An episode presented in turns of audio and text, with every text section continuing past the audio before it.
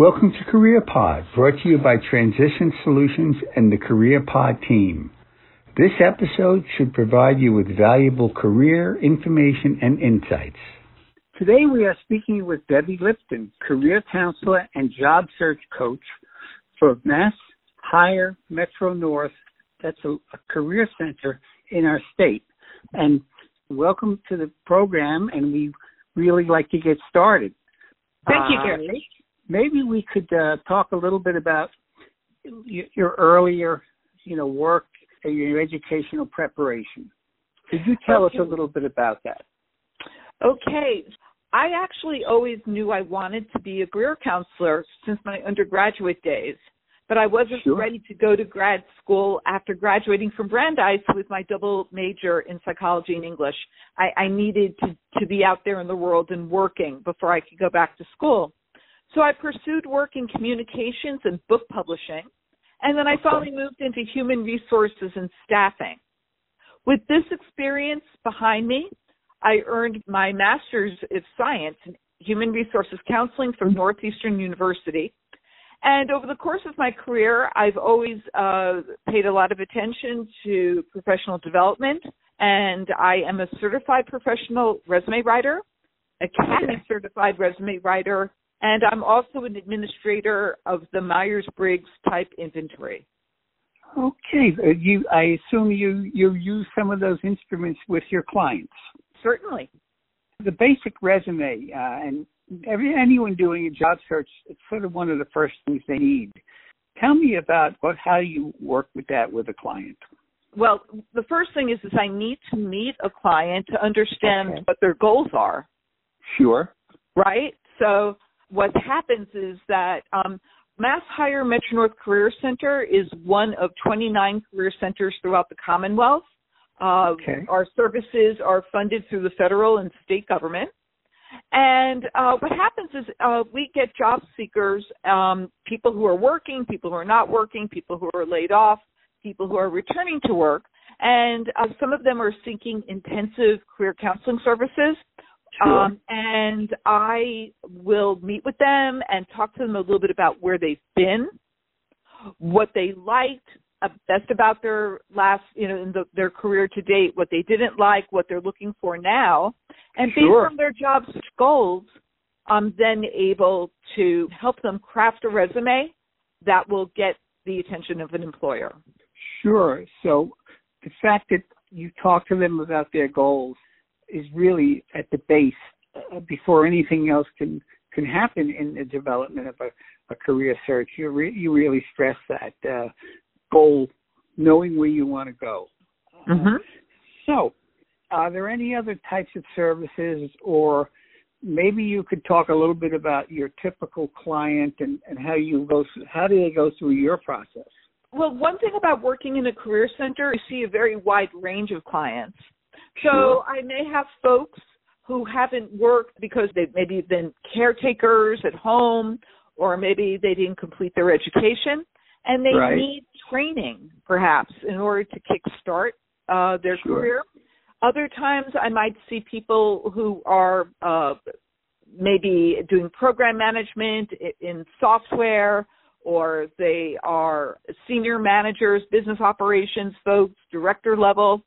Uh, so it, it really, I customize my approach to the clients that I work with based on where they are, what their needs are, and where they want to go. So there's really no one size fits all. Okay, that's a great way to put it. You really customize it to their needs, and you have various tools and instruments and techniques to uh, have them reach that uh, job. And I guess it must be rewarding for you when they do do get placed in a position. I bet you get a lot of positive feedback. Certainly. Uh, I worked in staffing, as I mentioned earlier, and uh, when I worked for an agency, and it always, the best part was always when someone landed the job, and that hasn't changed.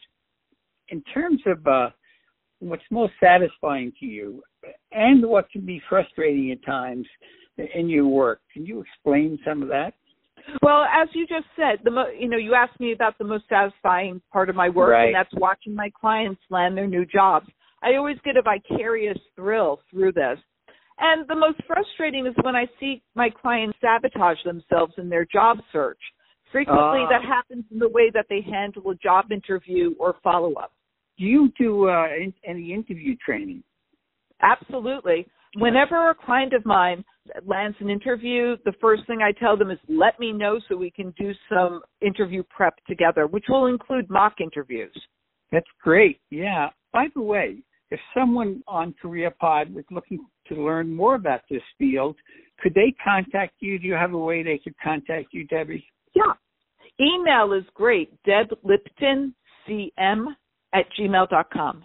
Okay. Deb Lipton, CM at Gmail. At I'm Gmail. sorry.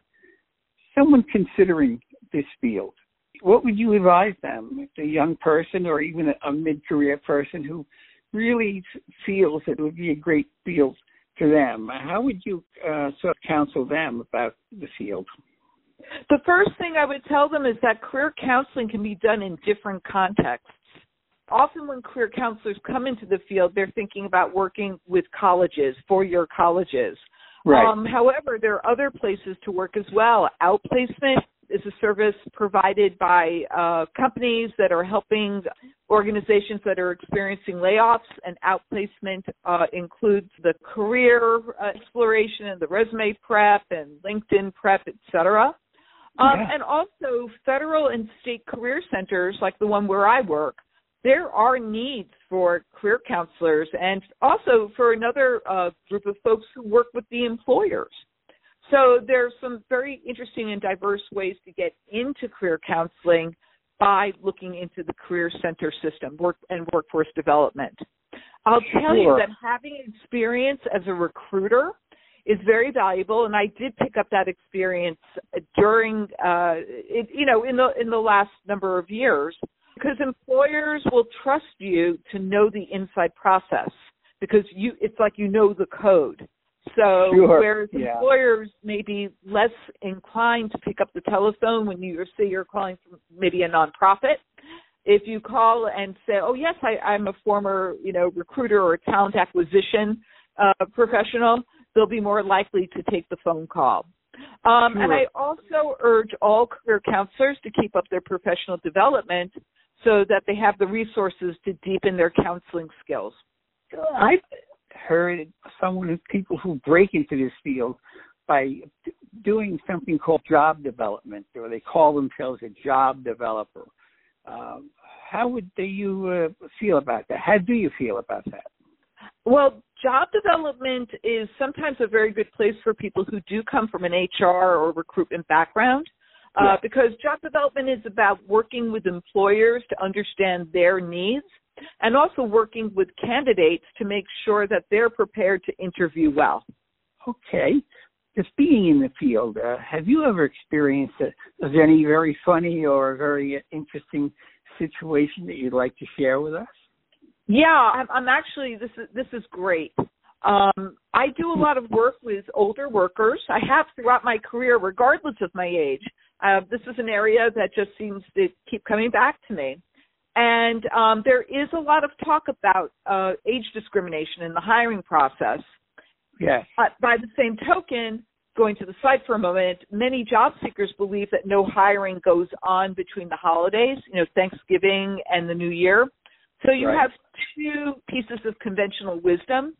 And just Yeah. this past December, three clients of mine landed six figure positions in December. And two of those individuals were over the age of 60. That's So, great. yeah. Happy Christmas, happy holiday season for you. The uh, thought about technology. Uh, since you've been in the field for a while, what do you see going on, and where do you think the future is going to take us? And I'm talking about post uh, pandemic, if you, if you know what I mean. Uh, Well, yeah. Well, so changes in technology have been uh, encroaching into the job search process. Oh gosh, I would say primarily since the late 1990s when people had more access to the internet. So they were hitting the key of send, send, send to employers, and employers couldn't handle the overload. So applicant tracking system software was developed in order to be able to sort through resumes so hiring managers or recruiters could pull a resume from a da- database that would meet the needs of the job. So Sure. being able to write a resume that is applicant tracking system friendly is critical. Do you have a particular uh, applicant track system that you you would encourage or you would recommend? Well, no, those so those are the softwares that are purchased by the companies. I got you. So you don't buy it for yourself. There are applicant tracking system of applications that can help you as a job seeker make sure that your resume is lining up with the job description. Right. So those was- those do exist. Yeah, I was thinking from the other side, from the um, if they were in the counseling, working doing counseling, and they wanted to help their uh, their client find a job, you know. So, and I, and I know today, uh, relative to that, it's not so good to have a fancy design resume, and and we know keywords are important, and uh, it, they want to be friendly to the uh, tracking systems. Well, the applicant tracking system software has become every, you know, it keeps getting more sophisticated. It really depends on the formatting. I would say as a whole, it's probably easier to use cleaner formatting uh, if you're going to be submitting your your resume through an applicant tracking system. But you'd be surprised on how nice you can make it look, and that could still get through the system. The most important thing is that you do not want to have any of your contact information in a header session section of a Word document. You Yes. want all of that to be in the body of the Word document. And also, you want to stay away um, from using columns uh, on the right hand side. That cannot be read by an applicant Sure. tracking system. If you use a, a column, you want that to be on the left hand side. Sure. In terms of uh, font size, without getting into too much detail, what would be the minimum that you would recommend? Well, it depends on what the font is. Okay, let's every say font it's Arial. has an Arial. Um, Yeah. I mean, I it depends. It all depends. Um, Right. Probably about a ten point is the smallest you want to go. Okay. You don't want to be squeezing all of your information in a smaller font just to get it on one page because if Right. it's not easy to read, your resume will not be read. Okay. Uh, in terms of uh, using uh, paper other than white paper, uh, is, does that work pretty well, or is that a no-no uh, in this, Uh, in I this think world? th- these days the color of the paper is, I think, in my opinion, is increasingly irrelevant because Okay. most most organizations are receiving your your resume by email. Right. right? Back in the day when you used to walk in, right, when people Right. didn't get it ahead of time like that, then you were paying more attention to the color, making sure it matches the envelope, etc. But Yeah. people aren't sending resumes uh, in you know hard copy anymore. Sure. In uh, reviewing your background and uh, you know learning a little bit about you, and I've, I've uh, done a little research, and I have to commend you for volunteering, for doing volunteering work uh, throughout your career. Uh, has that been meaningful to you? Um, yeah, I mean, oh, I've done volunteer work over the course of my career. At the very beginning, when I graduated from Brandeis, I actually became a volunteer with the Women's Job Counseling Center. I don't Okay. believe it exists anymore, but I was pursuing my interest in career counseling while I was working in communications. So that was very Sure. good. And then Yeah. I it, I um, also um, volunteered at the Women's Educational and Industrial Union. Again, they don't exist anymore. However, the, the director of the center took an interest in me, and we have been in touch now for well over 30 years. We're Isn't that still great? connected to each other. Yep. Is she, And is then, she in the um, business? is she in the, in the same business, pretty much? Yes. Yep. Uh, yes, she's Yeah. doing it. She's now working for a, a school, a four-year school. She and I actually worked together uh, at a nonprofit uh, when I was doing that work before coming to MassHire. And I've done other. I do other volunteer work um, as I as it looks interesting to me. Um, I did some volunteer work at Babson College uh, with their, I believe it's the Career Leader and Team program, where we would provide input after watching students do a role play of Okay. a, a business issue that they were trying to find the answer to. Very good. Uh, and uh, one final question, uh, Debbie, and that is uh, luck, either good luck or bad luck. Has that played a role in your career? Yeah, I definitely. I think I had good luck, although I didn't recognize it at the time. When I was yeah. studying for my master's degree, I was Yeah. convinced I wanted to work in a college career counseling center, but it was very hard to get interviews at that time. So I needed to look at other options. Um, and then someone that I met at the Women's uh, Educational Industrial Union, where I was volunteering, mentioned a, a job opening for a workshop leader who could do workshops for people who had been laid off. And I pursued that and I was hired for it. And that was my first professional position after grad school. And that really uh, laid out the the path of my career. So I've worked, Sure. I've worked with those laid off, laid off individuals in two cities south of Boston, and after that, I branched out into federal and state grant management, and then I even had directorial oversight of school to work programs in the South Shore, which is how you and I know each other. So, Sure. um, if I had not, if I'd gone into university or college counseling, I don't know if we would be having this conversation today. yeah. Anyway, uh, those uh, workforce development uh, programs, as we'll call them, uh, they are certainly an important part of identifying, you know, youth problems. And uh, I've done some work in that area too. But but I commend you for uh, for doing that. And uh, it's funny how that that first job, which a little bit of luck that you got it, uh, set your path, and it uh, it's a wonderful way to to begin a career.